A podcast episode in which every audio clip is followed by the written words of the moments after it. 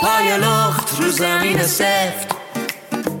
دندونم به هم چفت. با مشت گره کرده. می‌کنم غم رو خفت. می‌دونی؟ گرده را رسید. تک به تک بالا چید.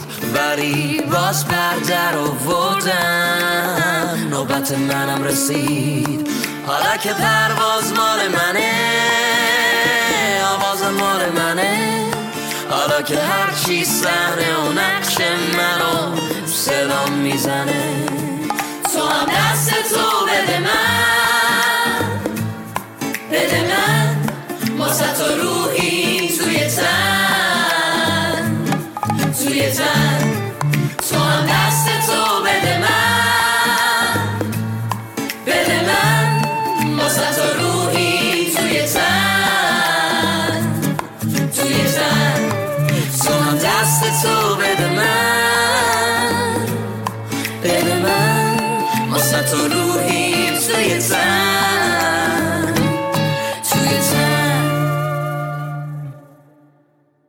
سلام. این دومین قسمت از پادکست ویژه زمستون رادیو تراژدیه. همون مجموعه کتابا و شعرهایی که شما برامون خوندید. امیدوارم از این بخشم خوشتون بیاد. بعدا هم بتونیم باز هم از این کارا بکنیم و ادامه بدیم این مجموعه رو. بدون هیچ توضیحی بریم سراغ کتابا و شعرهایی که شما خوندید. گوش بدیم ببینیم چی برامون انتخاب کرد من ارجنگ طالب نجات هستم. می‌خوام تکه از کتاب از قیتری تا اورنج کانتی نوشته حمید رضا صدر رو بخونم. صفحه 304 تو تسلیم شدن را کنار خواهی گذاشت. تو به بیماری دهنکجی خواهی کرد. به پزشکان نخواهی گفت. تو به شکلی غریب آرام خواهی گرفت. مکس خواهی کرد و نفس عمیقی خواهی کشید. ترس از مرگ را به فراموشی خواهی سپرد. از فرار بی سمر دست خواهی برداشت. تو سرانجام آخرین برگ بازیت را رو خواهی کرد. از همین حالا همین جا به مرزاد و غزاله نشان خواهی داد به مادرت به عزیزانت به خودت. هنوز متقاعدشان نکرده ای اما تصور می کنی لرزش بدن و لحن صدایت تا حدی قابل قبول بود. در رفتار بی و تابت هم صمیمیت جاری بود و هم ایمان. نرم و ملایم و بی به دلسوزی حرف زدی. می‌خوام بدنم رو هدیه کنم برای تحقیقات پزشکی برای تحقیقات سرطانی. میدانی حرف هر چقدر سنجیده و دلنشین باشد فقط برای آدم های معمولی اثر می‌گذارد. و آنهایی را که غمگینند کمتر راضی می کند. به خصوص نزدیکان را. آدم وقتی جان عزیزانش به خطر میافتد بیشتر از همیشه دوستشان دارد. با این وصف خسته شده ای و می‌گویی بذارین برم می‌خوام برم.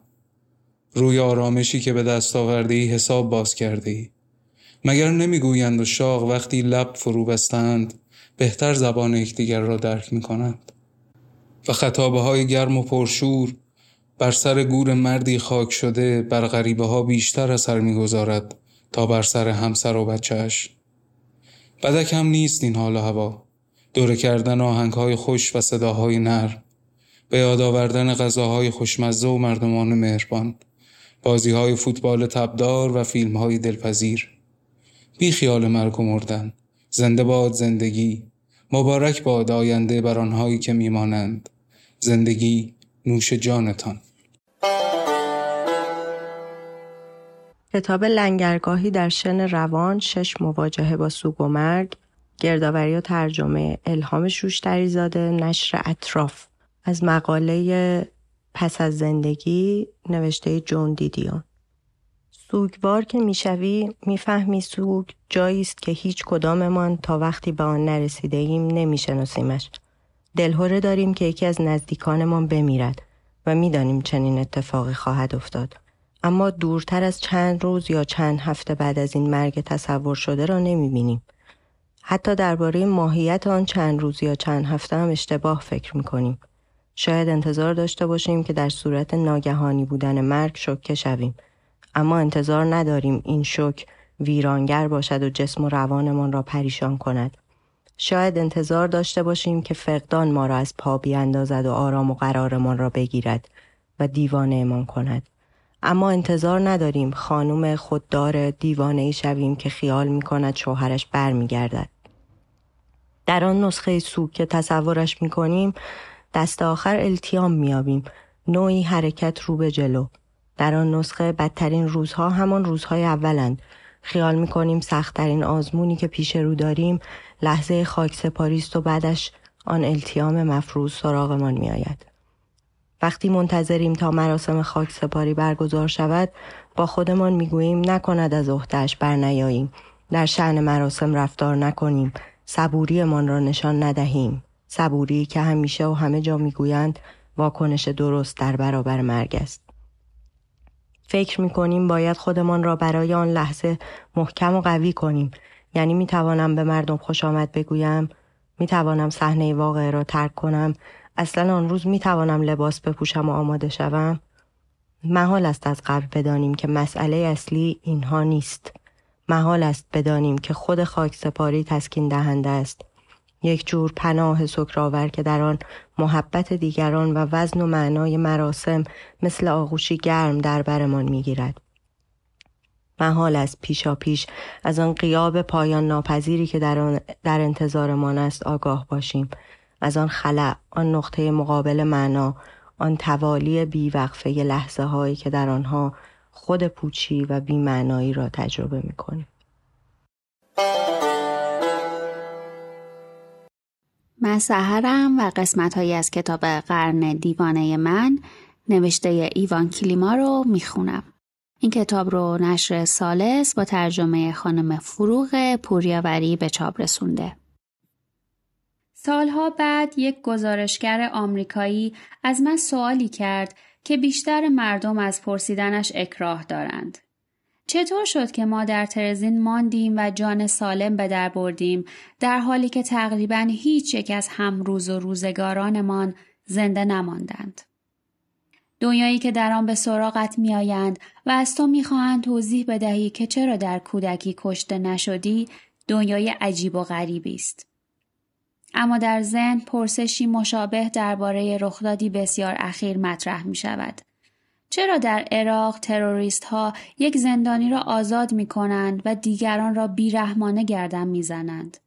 آیا بابت زندانی آزاد شده کسی باج داده؟ آیا پای مبادله مخفیانه زندانی ها در میان بوده؟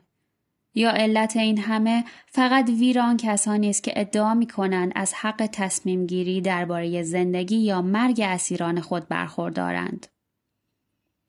درباره اینکه من چگونه جان سالم به در بردم می توانم با اطمینان پاسخ بدهم که از این بابت نمی توانم کوچکترین امتیاز یا اعتباری به خودم بدهم. هنگامی که آخرین ترانسپورت ها ترزین را به مقصد آشویتس ترک کردند تازه سیزده سالم شده بود.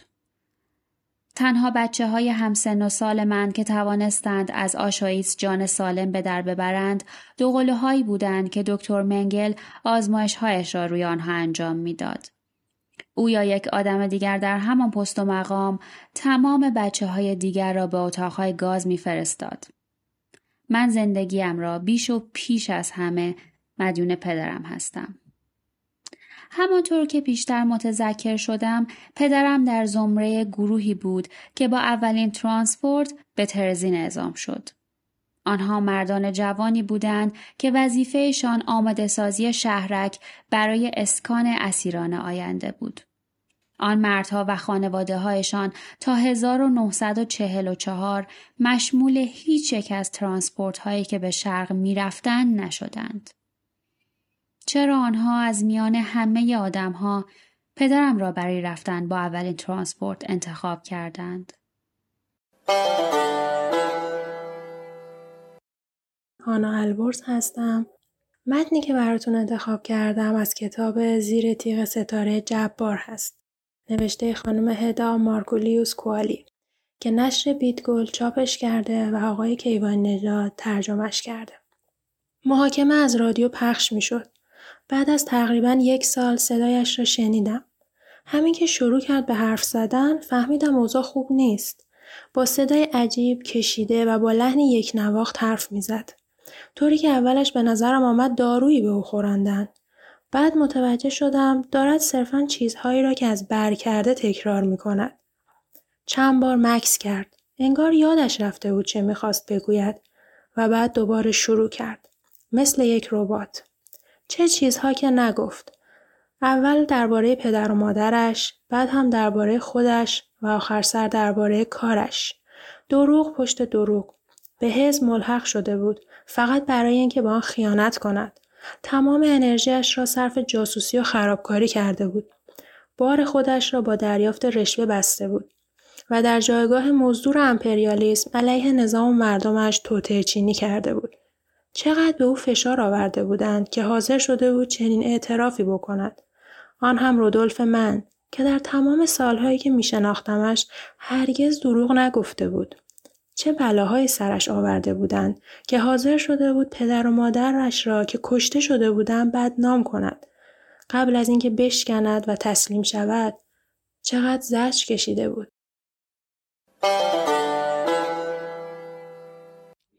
من حمید رضا نصیری بخشی از کتاب راف اروپا نوشته اسلاون را دراکولیچ به فارسی نازنین دهیمی از نشر رمان رو می‌خونم.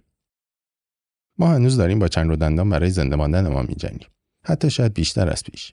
به علاوه از ته دل باور نداریم که تغییر امکان پذیر است شاید چون تغییرات به آن سرعتی که فکر می‌کردیم رخ نداد و نمی‌دهند ما هنوز حکومت تکذبی داریم و به همان اندازه گذشته با مسائلی مثل فساد بیعدالتی فقر و نردبان و قدرت درگیریم اما وقتی این کلمات خودم را از نظر می و این جمله مجهول که چیزی تغییر نکرده است متوجه می شوم که مشکل از کجا آب می خورد. تله را می بینم. این کلمات نشان می دهند که من انتظار دارم کسی دیگر چیزها را برایم تغییر دهد. حتی من هم در ذهن خودم نتوانستم آن قدم حیاتی را از آنها به من بردارم. قدمی که در واقع ما را از کمونیسم به دموکراسی میرساند.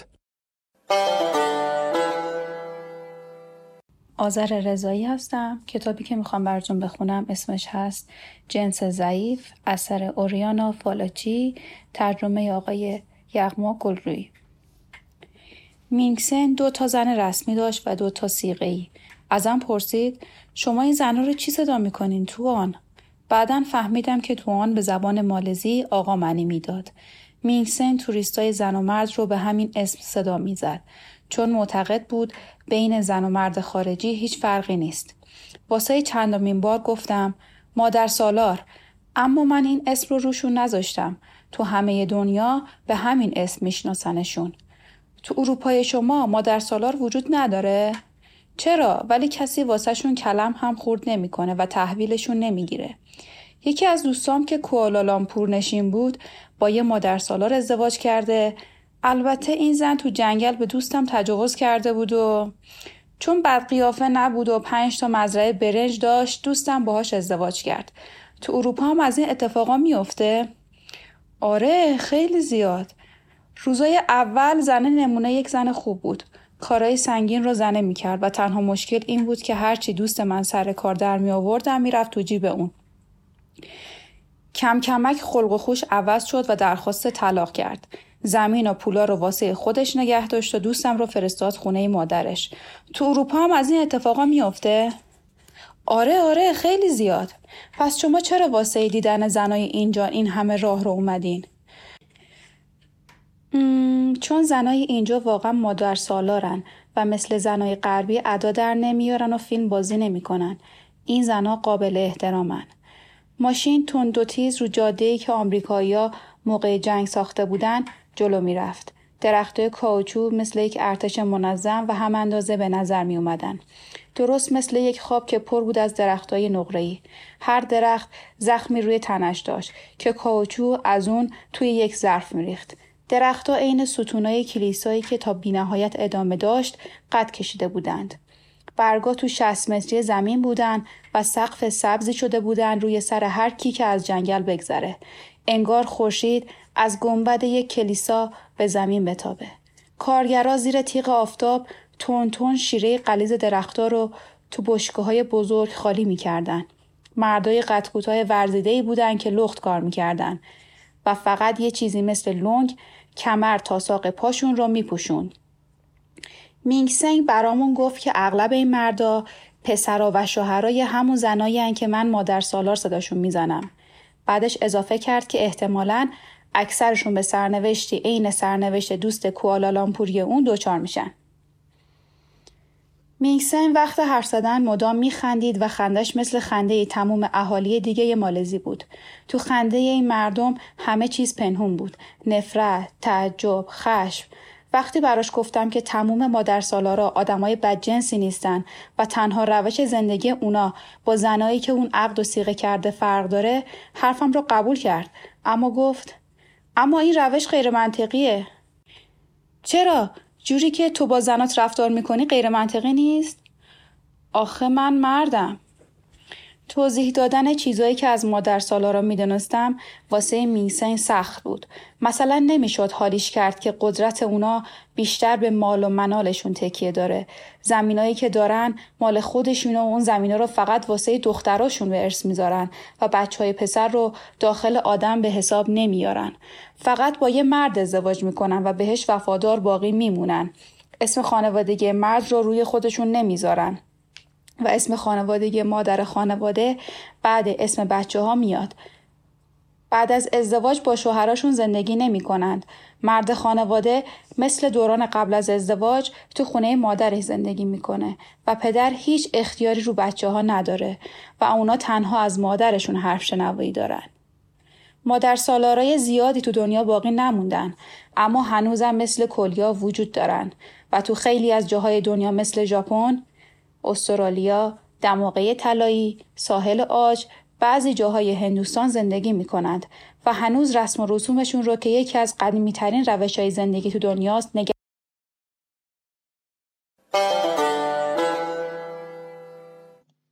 من آتش فروزان هستم.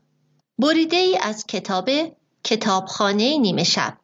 نویسنده مت هیک مترجم محمد صالح نورانی زاده ناشر کتاب کوله پشتی حسرت خوردن برای زندگی هایی که تجربهشان نکرده ایم ساده است. گفتن اینکه کاش مهارت های متفاوتی به دست آورده بودیم یا به پیشنهادهای دیگری جواب مثبت داده بودیم آسان است. راحت است که آرزو کنیم کاش قبلا بیشتر تلاش می کردیم. اطرافیانمان را بیشتر دوست می داشتیم. در مسائل مالی دقت بیشتری به خرج می دادیم. محبوب تر می شدیم. در گروه موسیقیمان میماندیم به استرالیا می رفتیم. به پیشنهاد قهوه خوردن با کسی جواب مثبت می دادیم یا بیشتر یوگا کار می کردیم.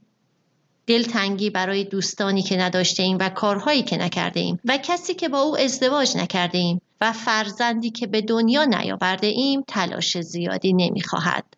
خیلی سخت نیست که خودمان را از دریچه چشم دیگران ببینیم و آرزو کنیم به همان شکلی بودیم که آنها ما را می‌بینند. حسرت خوردن و تا ابد در حسرت غرق شدن آسان است. مشکل اصلی حسرت زندگی هایی نیست که تجربهشان نکرده ایم. مشکل اصلی خود حسرت است. حسرت است که باعث می شود در خود چروکیده و پژمرده می شویم و حس می کنیم بزرگترین دشمن خودمان و دیگران هستیم. ما نمی‌دانیم اگر زندگیمان را به شکل دیگری پیش برده بودیم وضعیت بهتر می شد یا بدتر. بله.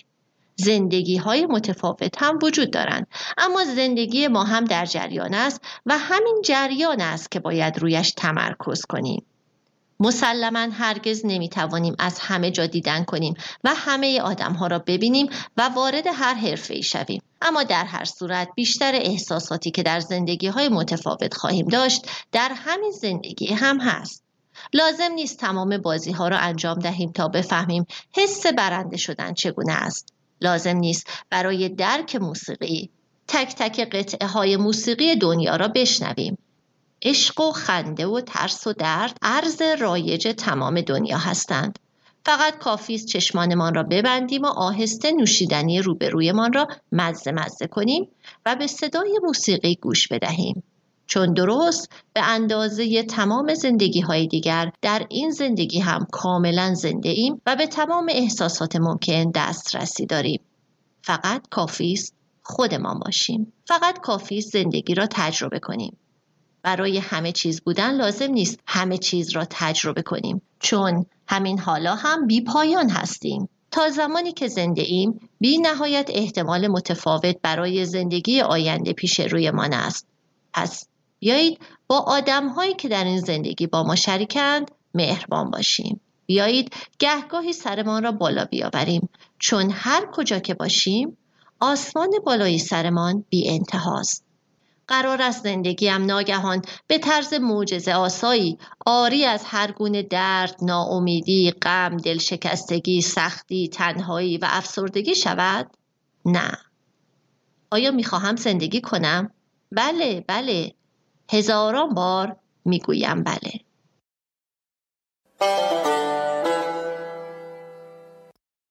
پریسا پیمان هستم و می‌خوام بخشی از کتاب جامعه شناسی نخبه کشی رو براتون بخونم. شکنجه ایران و امیر کبیر شکنجه یکی از مصادیق جرم و به عبارتی حد که حرمت اجتماع و حقوق فردی است. ناقض حرمت و عزت انسان است. ویژه بسیاری از جوامع کهن است. فشار بدنی و روحی, روحی وسیله اعمال نهایی خودکامگی جهت تعرض به حقوق افرادی است که آن را مطالبه می کنند. شیوه عمل بافت و همسنخ با جوامع کهن ما قبل انقلاب اقتصادی فکری علمی و صنعتی اروپا است. سنخیتی با جوامع مدنی پیشرفته ندارد. در نظام های استبدادی که حکومت موهبتی است الهی و سلطان زل است یعنی کلیه حقوق افراد از طرف خداوند به او داده شده است و به قول خاجه نصیر خداوند چنگیز را قوت داد این نوع پدیده های اجتماعی به صورت نهادی ریشه دار درآمدند. این ویژگی در این گونه نظام ها از اجزای جدا، جدایی ناپذیر استبداد است. در جوامع صنعتی که پیشرفت های چشمگیری در تحقق حقوق فردی حاصل شده است به مرور که حاکمیت مردم چهره حاکمیت سلطان زلالله را بیرنگ کرد و در نهایت حاکمیت به دست مجریان قانون سپرده شد که مطابق با تصویب مردم عمل کنند این رسم نیز متروک شده است در این جوامع چون حکومت به دست مردم است برای پیشبرد اهداف مردم نیازی به شکنجه دیده نمی شود. شکنجه زمانی لازم می افتد که حقوق مردم توسط فرد یا گروهی غصب شده باشد و این قصب حقوق مردم را به عکس العمل وادارد و قاسب نیز برای تسلیم کردن افراد در مقابل خود به خشونت که یکی از آنها شکنجه است متوسل می شود. طرح مسئله شکنجه و برخورد با آن مثل پدیده های دیگر جوامع مثل پدیده های دیگر جوامع نوین از غرب به ارث رسیده در جوامع اسلامی مبانی حقوقی و اخلاقی این امر را مضموم و حرام می داند. لیکن عملا کسی قادر نبوده است که از حرمت انسان دفاع کند به هر جهت از این سیزده قرنی که از بعثت پیامبر اسلام صلی الله میگذرد برای اولین بار در زمان قاجار از طرف دولتهای خارجی یعنی سفارتخانه های روس و انگلیس حال به هر دلیل موزیانه برای توقیف شکنجه و رفتار سبعانه با انسان حکومت ایران تحت فشار قرار گرفت. حکومت ایران در زمان محمد شاه و حاج میرزا آقاسی بر اثر فشار بر اثر فشار حکمی مبنی بر ممنوعیت شکنجه صادر کرد. ما موضوع اینکه چرا این سفارت خانه ها چنین تقاضایی داشتن را کنار می‌گذاریم لیکن نفس مسئله در خوره اعتناست. در زمان امیرکبیر سفارتخانه های مذکور دوباره فشاری به دولت ایران وارد کردند مبنی بر اینکه شاه و صدر جدید حکم معوقه قبل را دوباره اعلام و تایید و تنفیذ نماید. امیر کبیر که منظور آنها را می‌دانست در جواب گفت بنا و قانون ما به بندگان خدا مبنی بر عدل است. ولیکن وضع اجتماعی ایران به طریقی است که از صدور چنین حکمی کسی منتفع نمی شود و اشرار حمل بر عدل نمی نمایند و باعث ازدیاد جرأت و جسارت الوات و اشرار خواهد شد. البته امیر بعدا دستوراتی صادر کرد که جنبه های مختلف و متنوع داشت که قرض او از آن دستورات تأمین آزادی اجتماعی افراد بود. از جمله اینکه مجازات ها باید متناسب با میزان جرم باشد و همینطور شکنجه باید متروک و موقوف باشد. و در همین رابطه به حاکم گیلان نوشته بود عدالت را فرض حکومتی بشناسید. مراقبت نمایید که احقاق حق بشود. اغماز و چشموشی ابدا در میان نباشد که خلاف رضای خدا و مقایر عدالت است. منتهای احتمام را در اجرای حقوق ثابته و رفاهیت و آسودگی مردم خواهید نمود. سیامک زاکری هستم و می‌خوام این پادکست رو در مورد کتاب شکستن تلسم وحشت نوشته آقای آرل دورفمان و ترجمه خانم زهرا شمس آماده و برای دوستان تهیه کنم. باور کنین ژنرال بازداشت در لندن بهترین اتفاقی بود که می‌توانست برایتان بیفتد می‌فهمم خوشایند نیست که ببینید بدون هشدار دستگیر شده اید که نتوانید هر وقت دلتان خواست در خیابانهای چلسی قدم بزنید که ندانید چه آینده ای انتظاراتان می‌کشد درست مثل آن همه شیلیایی که البته وقتی آدمهایتان نیمه شب به سراغشان می آمدند در کلینیک های پنج ستاره لندن بهتوده نکرده بودند. اما اگر ترسیده اید و احساس تنهایی می کنید و فکر می کنید از پشت خنجر خورده اید شاید بهتر باشد اینطور نگاه کنید که ممکن است تقدیر در پایان عمرتان فرصت مبارک در اختیارتان گذاشته باشد تا روحتان را نجات بدهید. شما در 25 سال اخیر یک فریب بزرگ را زندگی کرده اید. روایتی تقلبی از خودتان ساخته اید و مدام با وسواس مشغول توجیه آن بوده اید. خوب می دانستید به سالوادور آلنده خیانت کرده اید. به مردی که سوگند خورده بودید تا ابد به او وفادار بمانید. آن نخستین اقدام خیانتبار خیانتهای بیشتری به دنبال آورد.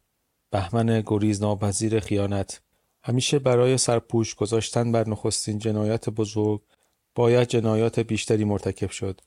دیکتاتورها مشتاق قدرت مطلق هستند تا بتوانند از شر شیاطینی که زنجیر از پایشان گشودند در امان بمانند. برای ساکت کردن اشباه درونشان است که می‌خواهند با برج و باروی از آینه های مجیزگو و مشاوران خاکبوس احاطه شوند که همگی به دیکتاتور اطمینان می‌دهند بله تو از همه زیباتری بهترینی بیشتر از همه میدانی و شما هم حرفشان را باور کردید ژنرال برای دفاع از خودتان در مقابل آنچه مرتکب شده بودید در مقابل آنچه داشتید مرتکب می شدید پشت دیوارهای منزوی کننده مسئولیت خیالیتان پنهان شدید. یقین داشتید که هیچ کس هرگز شما را مؤاخذه نخواهد کرد که برای شما یک قانون نوشته شده و برای بقیه هم وطنانتان قانونی دیگر. و حتی وقتی مردم شیلی مجبورتان کردند دموکراسی را بپذیرید و از قدرت کناره بگیرید باز هم با آن غریزه خارق‌العاده توانستید کل کشور را در یک دوره گذرا به دام بیاندازید تا هرگز مجبور نباشید بابت حتی یکی از کارها یا حرفهایتان جواب پس بدهید. دوره گذرایی که در آن شما تنها کسی بودید که واقعا آزاد بود که هر موقع هرچه دلش خواست بگوید و بکند در حالی که هموطنان شما همیشه باید مراقب دهنشان می بودند حتی مراقب فکرهایشان. ما نمی توانستیم به خاطر شرایط معامله که زیر سایه شوم اسلحه شما پذیرفته بودیم احساس حقیقیمان را ابراز کنیم. می ترسیدیم اگر آخرین حرکت ما به مذاقتان خوش نیاید بلند شوید و بزنید زیر میزی که بازی روی آن در جریان بود. به بازیکنی که جرأت کرده حکم شما را ببرد شلیک کنید. ما دموکراسیمان را پس گرفتیم ژنرال اما شما تعیین می کردید که آن دموکراسی تا کجا و تا چه عمقی می تواند پیش برود. و بعد کشور خودتان را با دنیا اشتباه گرفتید. فکر کردید می توانید به انگلستان سفر کنید کشوری که برای شما نماد مدنیت و تمدن بود. گمان کردید می توانید کنار رود تمز قدم بزنید انگار که رود ما پوچو است. خیال کردید انگلیسی ها به قواعد و قول و قرارهای شیلی احترام می‌گذارند. مثل شیلی زیر دست شما هستند. فکر کردید چای خوردن با مارگارت تاچر در امانتان میدارد. اینکه با پای خودتان به دام افتادید شیرینی دوچندان دارد جنرال.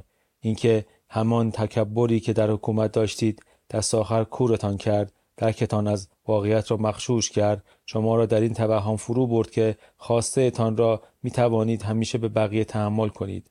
یقین داشتید که هرگز مجبور نمی شوید به درد عینی که به انسانهای دیگر تحمیل کرده اید حتی نگاهی بیاندازید. می‌خواهم بدانید جنرال که من مجازات اعدام را قبول ندارم. چیزی که به آن باور دارم رستگاری انسان است. حتی رستگاری شما جنرال آگوستو پینوشه. به همین خاطر است که 25 سال اخیر را در آرزوی رخ دادن چنین اتفاقی گذراندم که دست کم یک بار پیش از مرگتان چشمانتان مجبور شوند به چشمان سیاه و شفاف زنانی نگاه کند که پسرها، شوهرها و پدرها و برادرهایشان را دزدیدید و سر به نیست کردید. یک زن و بعد زنی دیگر و بعد یکی دیگر. می‌خواستم این زنان فرصت پیدا کنند به شما بگویند دستوری که صادر کردید یا هرگز جلوی اجرایش را نگرفتید چطور زندگی آنها را متلاشی کرده و به یغما برده است. قرار است بفهمم که چه می شود اگر هر روز مجبور شوید به قصه های بیشمار قربانیانتان گوش بدهید. اگر مجبور شوید وجودشان را به رسمیت بشناسید. شما به خدا اعتقاد دارید. شاید بتوانید از ای که خداوند حکیم و رحیم و جبار شما را در پایان زندگی برایتان فرستاده فرصت توبه را غنیمت بشمارید. فرصت رخنه کردن در حلقه سوزان جنایاتی که مرتکب شده اید. بخشش خواستن می‌دانید چیست دوناگوستو شخصا تا جایی که به من مربوط است همین کافی است. همین برای مجازات شما کافی است و فکر کنید که چه خدمت بزرگی خواهید کرد به کشوری که میفرمایید دوستش دارید و تمام این کارها را به خاطرش انجام داده اید. می توانید به میهن مشترکمان کمک کنید تا یک گام دیگر در تکلیف دشوار و پر از تردید آشتی بردارد. این آشتی فقط در صورتی ممکن است که حقیقت هولناک آنچه بر سر ما آمده است افشا و تایید شود. در صورتی که شما هم در این جستجوی خونبار برای حقیقت با ما همکاری کنید. بدون دروغ گفتن با ما یا به خودتان. درسهایی را که تاریخ و مذهب و ادبیات مثلا داستیوفسکی بله حتی اگر روز باشد به ما میآموزند به خاطر بیاورید. بهترین اتفاقی که می‌تواند برای یک جنایتکار بیفتد دستگیری اوست.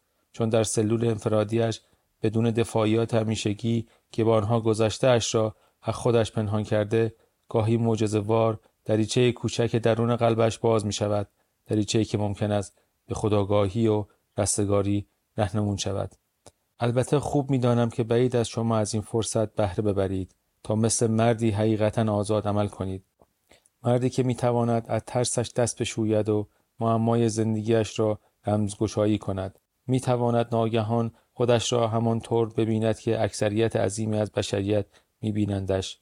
می‌تواند بفهمد که چرا می‌خواهیم شما را از وجودمان پاکسازی کنیم. شما را و آن همه مستبد دیگر این قرن آکنده از نزکشی را. هیچ وقت دیر نیست. سر جمال من چرا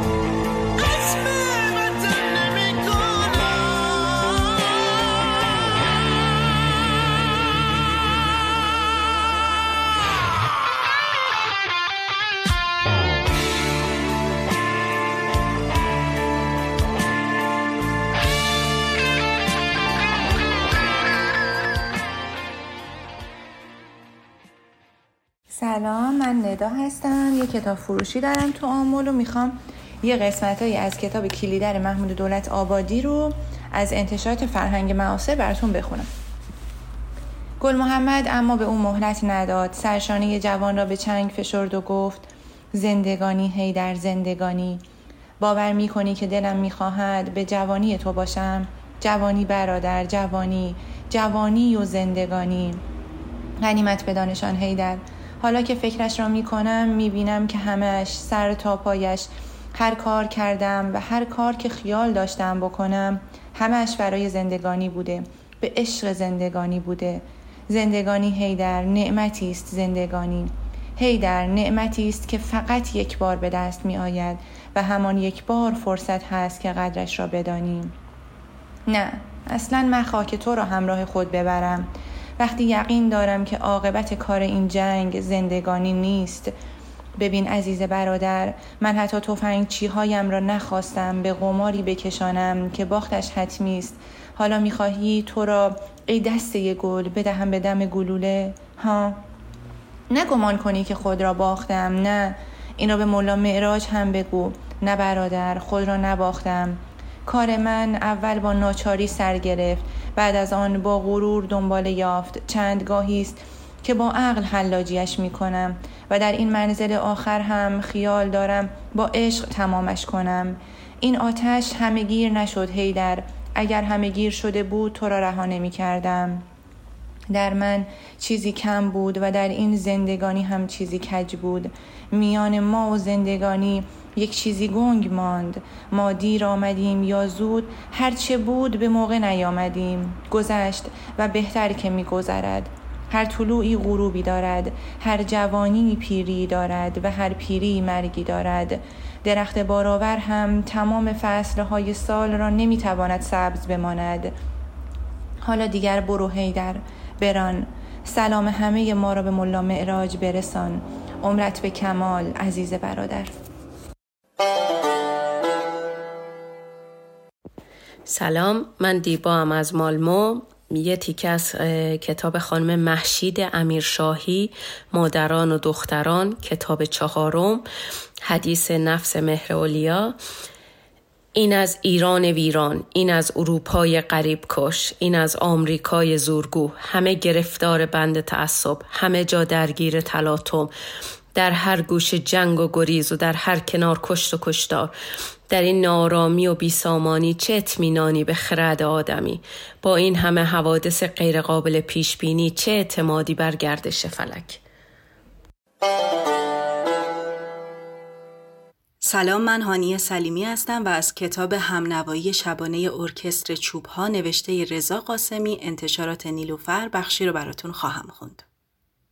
فاست مرناو آرام و در سکوت دفتری را که با خود داشت مرور می کرد و حالا مدتی بود که روی نکته مکس کرده بود. نفسم در سینه حبس شده بود و هر آن منتظر بودم سوال پیچم کند. اما گویا به این زودی ها خیالش را نداشت. یا شاید همین شگردی بود برای در هم شکستن مقاومتم. حالا چرا گمان می کرد خیال مقاومت دارم بماند؟ راستش من تصمیم گرفته بودم همه چیز را بگویم. دست خودم نبود که با یک تشر رنگم می پرید و با یک سیلی تنبانم را خیس می کردم. اینطور بارم آورده بودند که بترسم. از همه چیز. از بزرگتر که مبادا بهش بر بخورد. از کوچکتر که مبادا دلش بشکند. از دوست که مبادا برنجد و تنهایم بگذارد. از دشمن که مبادا براشوبد و به سراغم بیاید. یکی می گفت منه در میان راز با هر کسی که جاسوس همکاسه دیدم بسی. یکی می گفت مکن پیش دیوار غیبت بسی بود که از پسش گوش دارد کسی. یکی می گفت سنگ بر باره حسار مزن که بود که از حسار سنگ آید. یکی می گفت مکن خانه بر راه سیله غلام. یکی می گفت مبین به سیب زنختان که چاه در راه است.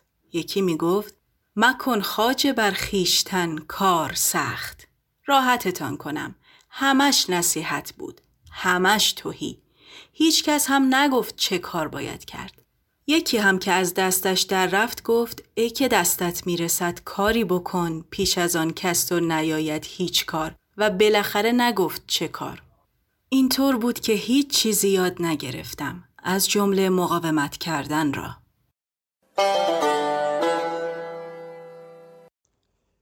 من حسام حسینی هستم و یه قسمت از کتاب اوسیان نوشته یوزف روت با ترجمه سینا درویش عمران و کیوان قفاری که از نشر بیت گل منتشر شده رو براتون می‌خونم.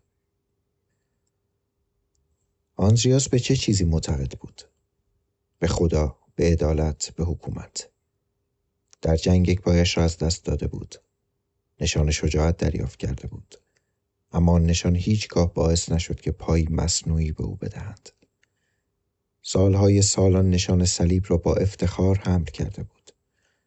مجوز به صدا در آوردن جعبه موسیقی در محوطه خانه ها از نظر او بالاترین پاداش ها بود. اما یک روز معلوم شد که جهان آنطور هم که او با ساده دلی تصور کرده بود ساده نبود. حکومت عادل نبود. فقط قاتلان جیب برها و کافران نبودند که تحت تعقیب بودند. اتفاقی که افتاد آشکارا حکایت از آن داشت که حکومت قاتلان را تحسین می کرد. زیرا آندریاس را آن پرهیزکار را به زندان انداخته بود با اینکه او حکومت را تحسین می کرد.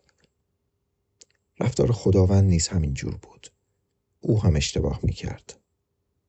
آیا خدا اگر اشتباه کند همچنان خداست؟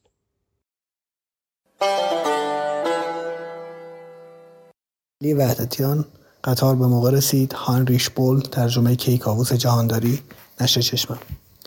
یک دهم ثانیه چشمای ما به هم دوخته شد. شاید از یک دهم ثانیه هم کمتر و من دیگر چشمهایش را نمی‌توانم فراموش کنم. سه سال و نیم است که مجبورم فکر این چشمها باشم. نمی‌توانم آنها را از یاد ببرم. فقط یک دهم ثانیه یا کمتر و اصلا نمی‌دانم اسمش چیست. هیچ چیز نمی‌دانم. همینقدر می‌دانم که چشمهایش را می‌شناسم. چشمایی نرم و گیرا. چشمایی دردمند با رنگی همچون ماسه کدر. چشمایی حاکی از نهایت بدبختی که جنبه زیادی از حیوان و آنچه انسانی داشت. و هرگز هرگز آنها را فراموش نمی کنم. از سه سال و نیم پیش یک روز هم آنها را فراموش نکردم. نمی‌دانم اسمش چیست. نمی‌دانم کجا زندگی می کند سه سال و نیم.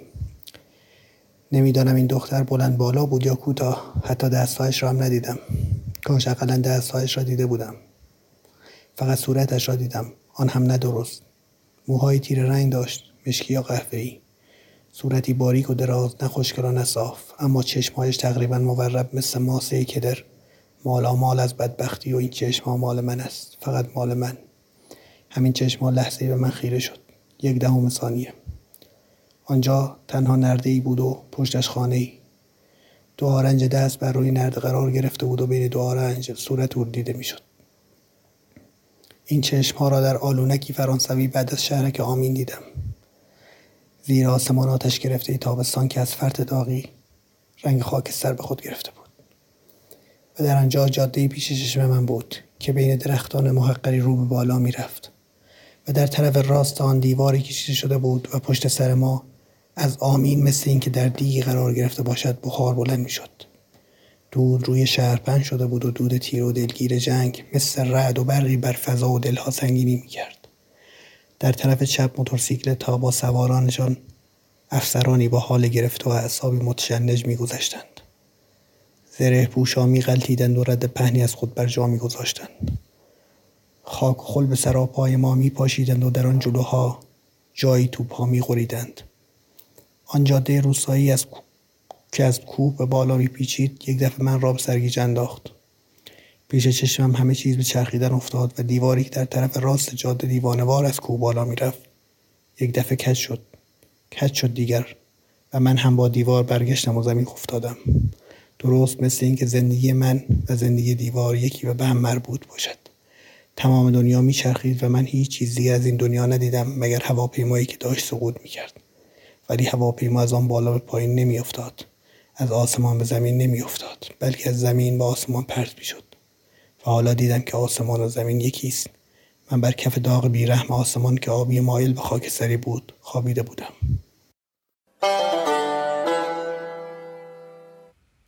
مرزی کاختی؟ کتاب کاناپه قرمز نوشته میشل لبر ترجمه عباس پژمان. انتشارات نشر چشمه. زندگی من وقتی که دختر کوچولو بودم در انتظار بیهوده خود زندگی گذشت. گمان می کردم که یک روز یک دفعه زندگی شروع خواهد شد و خودش را در دسترس من قرار خواهد داد. مثل بالا رفتن پرده یا شروع شدن چشمندازی. هیچ خبری از زندگی نمی‌شد. خیلی چیزها اتفاق می افتاد اما زندگی نمی آمد. باید قبول کرد که من هنوز هم همان دختر کوچولو هستم. چون همچنان در انتظار آمدن زندگی هستم.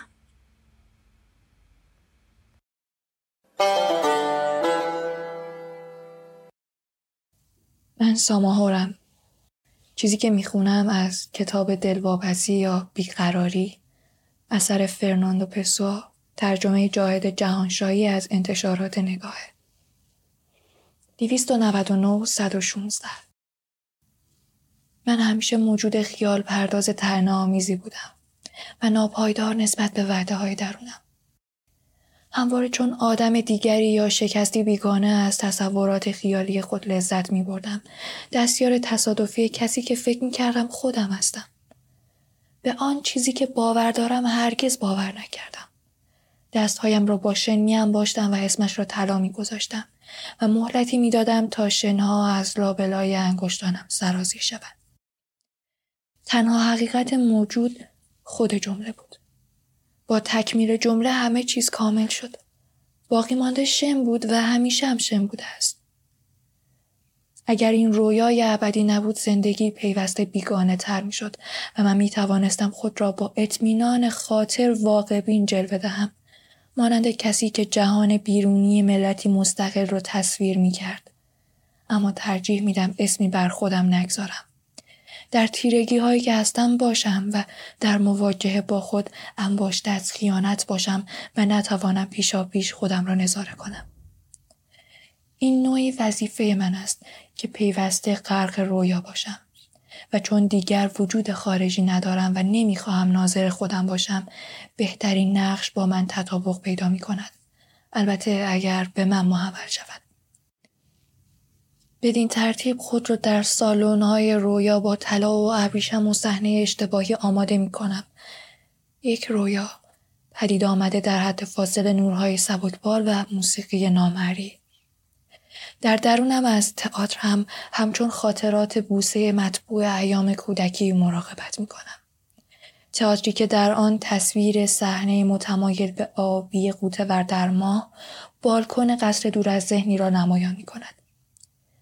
دورا دور آنجا را نقاشی پارک بزرگی احاطه کرده بود و من بر روی آن روانم را صرف کردم تا همه را به وضوح ببینم. موسیقی که در این مهلت تفکر با سبکباری بر تجارب زندگی من تنین انداز بود تصویر این صحنه را به سمت واقعیتی تبالود می کشند. تصویر صحنه در نهایت متمایل به آبی بود و نور ماه آن را روشن می کرد.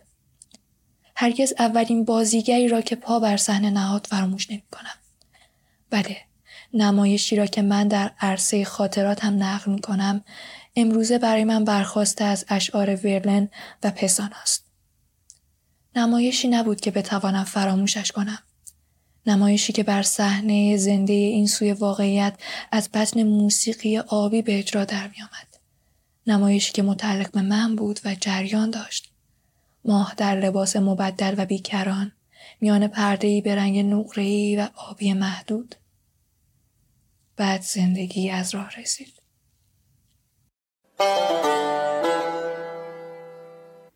نوشین فرحمدی هستم و کتابی که انتخاب کردم تا بخشی از اون رو بخونم عنوانش هست شابونو.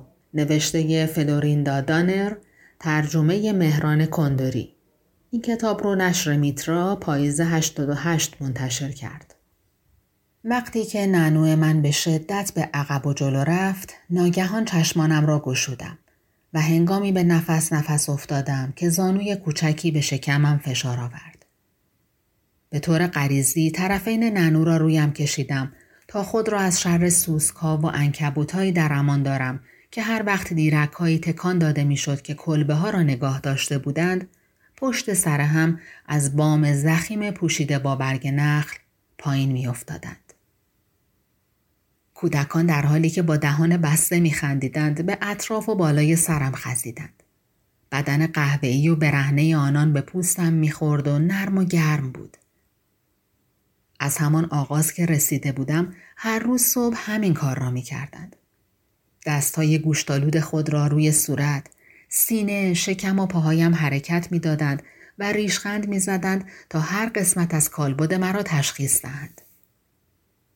وانمود کردم که خوابیدم. با صدای بلند خورخور کردم. در دو طرف من دو پسر کوچک خود را جمع کردند و دختر کوچکی در بالای سرم سر تیرش را زیر چانه هم فشرد. آنها بوی دود و چرک می دادند. وقتی نخست به سکونتگاه آنان در اعماق جنگلی رسیدم که بین ونزوئلا و برزیل قرار داشت یک کلمه هم از زبان آنان را نمی‌دانستم. با وجود این هشتاد نفر یا حدود همین تعداد از مردمی که در شابانو میزیستند مانعی در پذیرش من ندیدند. برای سرخپوستان نفهمیدن زبان آنان در حکم لال بودن بود. به همین دلیل دوست داشته و لوس شدم. اشتباههایم طوری بخشوده یا نادیده گرفته می‌شد که گویی کودکی بودم. اکثر خطاهایم با شلیک خندهی پر سر و صدا چنان تصدیق می‌شد که آنقدر بدن آنان تکان می‌خورد تا روی زمین میقلتیدند و اشک از چشمشان سرازیر میگشت. خیالات واهی مرا فشار دست کوچکی به گونه هم متوقف کرد. تشومو دختر چهار ساله ریتیمی و اتبو روی من دراز کشید. چشمانش را باز کرد و صورتش را نزدیکتر آورد و شروع کرد به اینکه موجه های سیخ سیخیش را به موجه های من بزند. بعد در حالی که انگشتایش را به میان موهایم فرو می برد پرسید نمی‌خواهی بلند شوی؟ موزها حاضرند. دلم نمی‌خواست نانوی گرم خود را ترک کنم و پرسیدم در فکرم که چند ماه هست اینجا هستم. سه صدا با هماهنگی پاسخ دادند خیلی نتوانستم جلوی خنده ام را بگیرم. به هر چیزی که از سه تا میگذشت یا بیش از سه بود خیلی می‌گفتند. به ملایمت گفتم بله خیلی ماه هست. تشومو در حالی که خود را جمع می کرد زمزمه کرد وقتی که رسیدی نوزاد توتمی هنوز در شکمش خوابیده بود. من کسی نبودم که از زمان بیخبر باشم. ولی روزها، ماهها و هفته ها حد و مرز دقیق خود را از دست داده بود. در اینجا فقط زمان حال مهم بود زیرا برای این مردم فقط آن چیزی مهم بود که هر روز در میان سایه های عظیم و سبز رنگ جنگل روی می‌داد. آنان می‌گفتند دیروز و فردا به نامعلومی رویایی مبهم به ظرافت تار انکبوت هستند که فقط وقتی به چشم می آید که رگه های نور خورشید از میان برگ ها می تابد.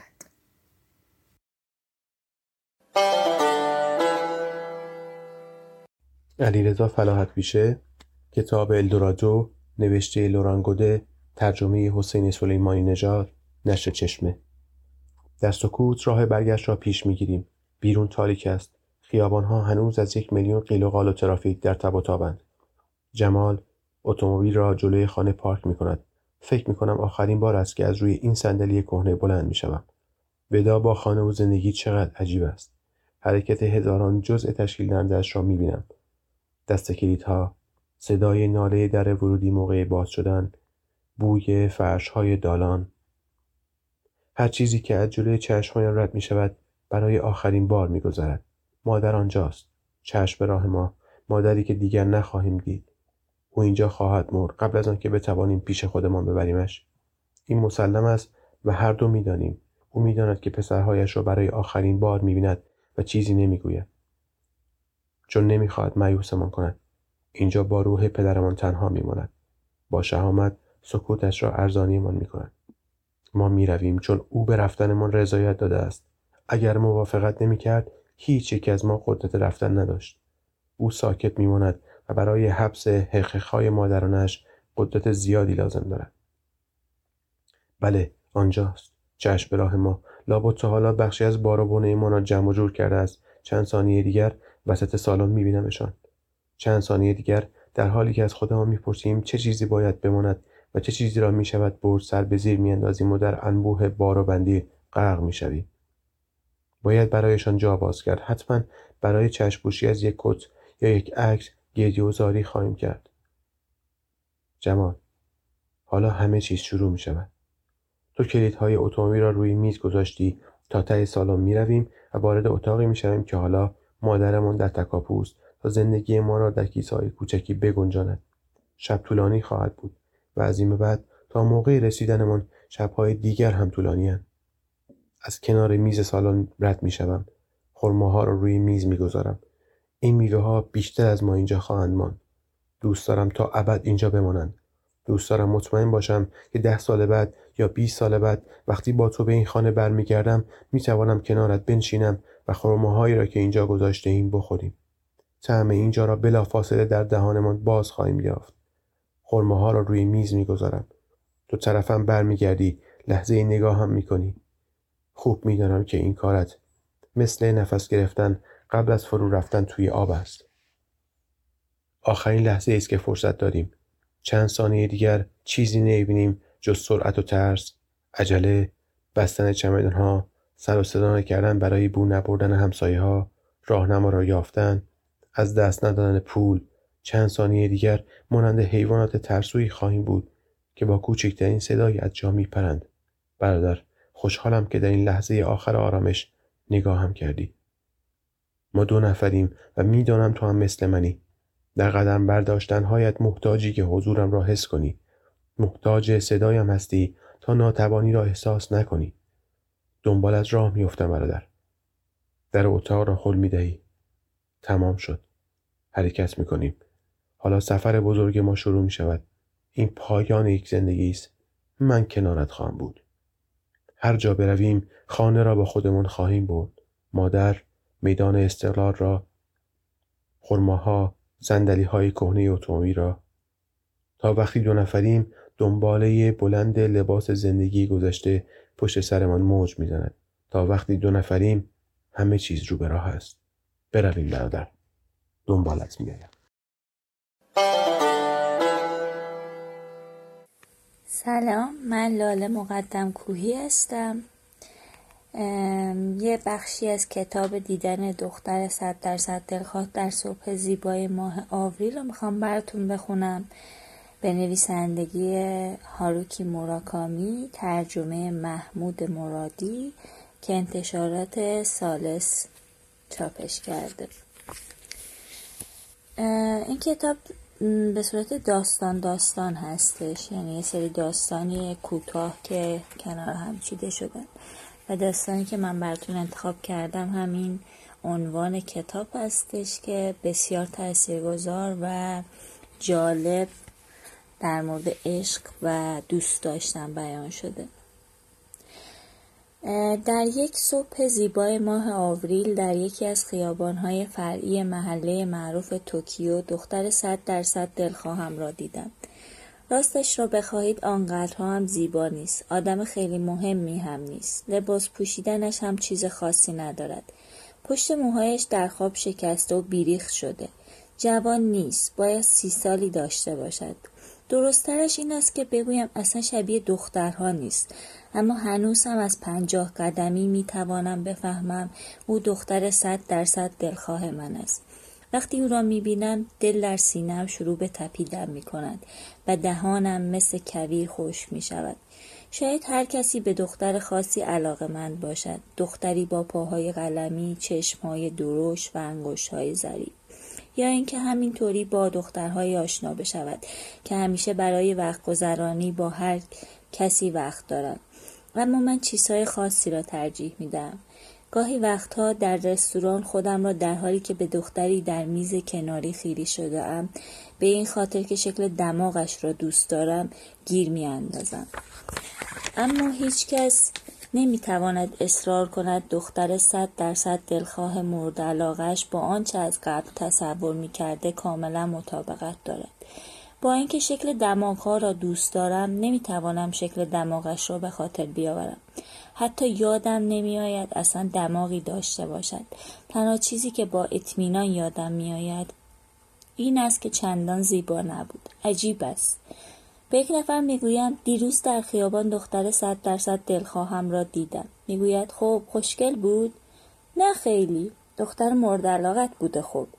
نمی‌دونم چیزی دربارش خاطرم نیست. عجیبه. آره عجیبه. با حالت کسلی می‌گوید خب ولش کن. چه کار کردی؟ باهاش حرف زدی دنبالش رفتی. نه فقط از کنارش گذشتم اون از سمت شرق به غرب می‌رفت و من از سمت غرب به شرق. صبح بهاری واقعا قشنگی بود. ای کاش می توانستم با او حرف بزنم. می‌شد نیم ساعتی با هم حرف بزنیم. فقط از خودم برایش می‌گفتم و از او درباره زندگیش میپرسیدم. دلم واقعا می‌خواست رمز و راز سرنوشت را که سبب شده بود ما در آن صبح زیبای بهاری در 1981 همدیگر را در خیابان فرعی در توکیو ببینیم برایش بیان کنم. این اتفاق مطمئنا مثل یک ساعت باستانی که زمانی ساخته شده که جهان پر از صلح بوده رمز و رازهای عاشقانه زیادی در خود داشت.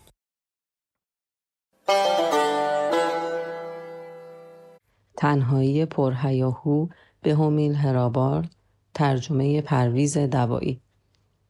سی و پنج سال است که دارم کتاب و کاغذ باطل خمیر می کنم. منی که از سرزمینی برخواستم که از پانزده نست پیش به این سو بی سواد ندارد. و در خطه سلطنتی سابقی زندگی می کنم که بر هم انباشتن اندیشه ها و تصاویر با حوصله در ذهن افراد نه فقط رست بلکه وسوسه ای بوده است اندیشه ها و تصاویری که موجب شادی توصیف ناپذیر و اندوهی از آن هم بزرگتر هستند در بین مردمانی زندگی می کنم که به خاطر یک عدل اندیشه های بر هم فشرده شده حاضرند جان خود را نثار کنند و حالا این همه دارد باز برایم تکرار می شود.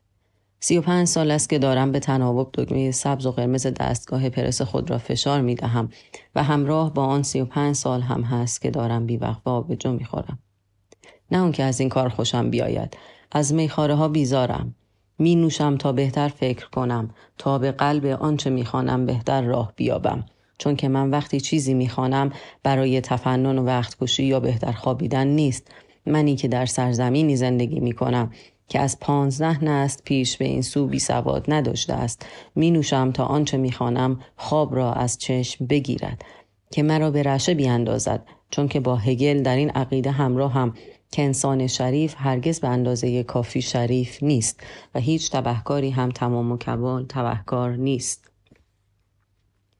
اگر می توانستم بنویسم کتابی می نوشتم درباره بزرگترین لذات و بزرگترین اندوههای بشری. از کتاب و به مدد کتاب است که آموختم که آسمان به کلی از عاطفه بی بهره است. نه آسمان عاطفه دارد و نه انسان اندیشمند. نه اینکه انسان بخواهد که بی عاطفه باشد ولی وجود عاطفه در او خلاف عقل سلیم است. کتاب های نادر و زی قیمت زیر دست های من و در پرس هیدرولیکم جان می دهند و من نمی توانم جلو جریان و شتابشان را بگیرم. من چیزی جز قصابی رعوف نیستم. کتاب به من لذت انهدام را آموخته است. ابر انفجار و گروه های تخریب را دوست می دارم. می توانم ساعت ها بیستم و حرکات طلم به دقت هماهنگ متخصص های انفجار را در کار به هوا پاشیدن کل یک بلوک ساختمانی تماشا کنم. حرکاتی را که به طلم زدن برای باد کردن لاستیکی عظیم میماند. از دیدن آن لحظه سیر نمی شوم که تمام آجرها و سنگها و تیراهنها به هوا می روند تا دوباره نرم سرازیر شوند مثل رختی که به زیر می افتد مثل کشتی که پس از انفجار دیگه بخارش به سرعت به کف اقیانوس می رود. در میان قبار انفجار و موسیقی انهدام می ایستم و به کارم در قلب زیر زمین فکر می کنم. زیر زمینی که در آن دستگاه پرسم قرار گرفته. دستگاهی که 35 سال است زیر نور چند تا لامپ دارم با آن کار می کنم.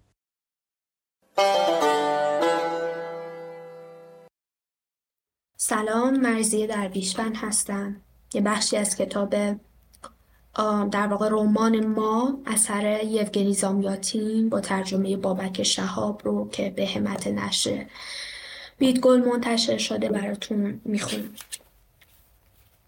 خب برویم سراغ روز وحدت کلمه آن روز بزرگ. من از ایام کودکی این روز را دوست داشتم. به گمانم این روز برای ما چیزی است در همان مایه های عید پاک باستانیان.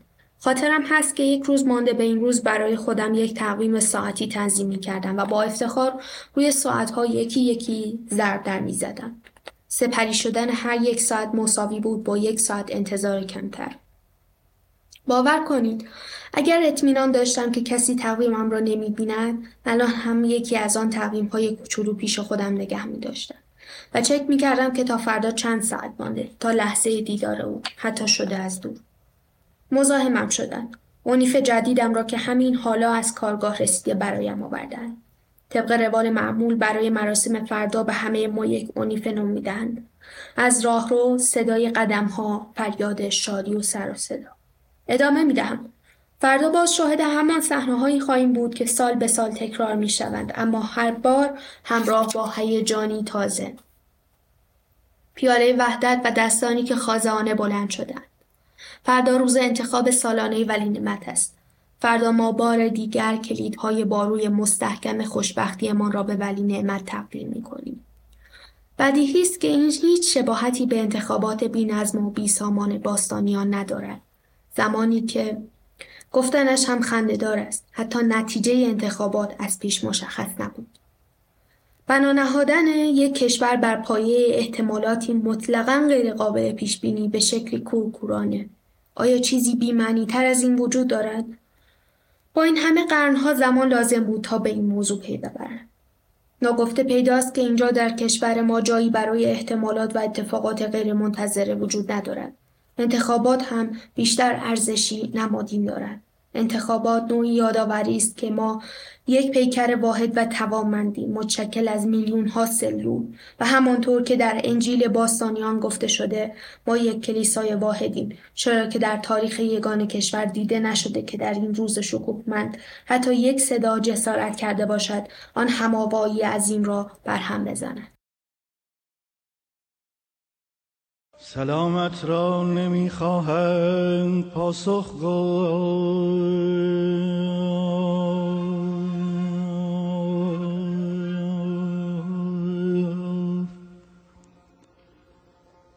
سرها در گریبان است. سرها در گریبان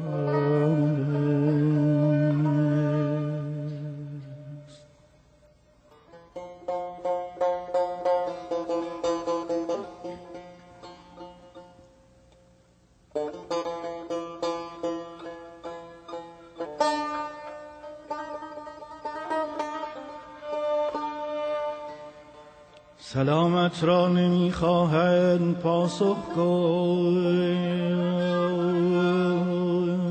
سرها در گریبان است. کسی سرور نیارد کرد. پاسخ گفتن و دیدار یاران را نگه جز پیش پارا دید نتواند که ره تاریک و لغزان است. که ره تاریک و لغزان است.